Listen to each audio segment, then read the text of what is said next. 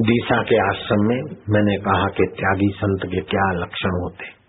त्यागी कितने अलमस्त और फकड़ होते तुमने कभी त्यागी देखा है? बोले, नहीं। मैं क्या, देखना है? बोले हाँ। मैंने धोती वहीं उतारी, कुर्ता उतारा। नीचे की धोती उतारी, एक कच्छा पहन के चल दिया। बोले, क्या? मैं क्या, ऐसे ही होता है त्यागी। चल गया तो चल गया, फिर उस आश्रम में मैं एक रात भी कभी नहीं रहा।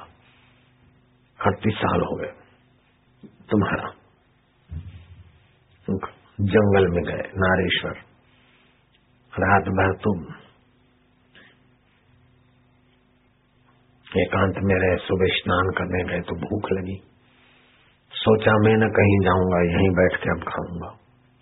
जिसको गरज होगी आएगा सृष्टि करता खुद आएगा ऐसा हुज्जत खोर भी हूँ भगवान के साथ।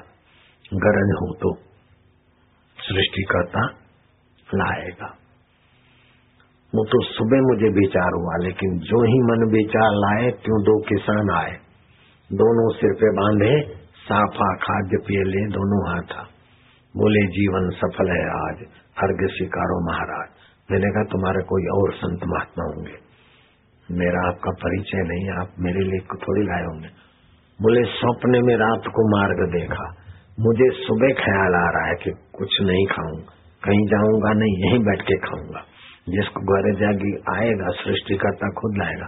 वो मेरे प्यारे ने किसानों को तीन बजे सपने में रास्ता भी दिखा दिया और मेरा फ़ोटो भी दिखा दिया। वो कैसा दाता है? कैसा ख्याल रखता है? मैं तो हाथ जोड़ के प्रार्थना करता हूँ।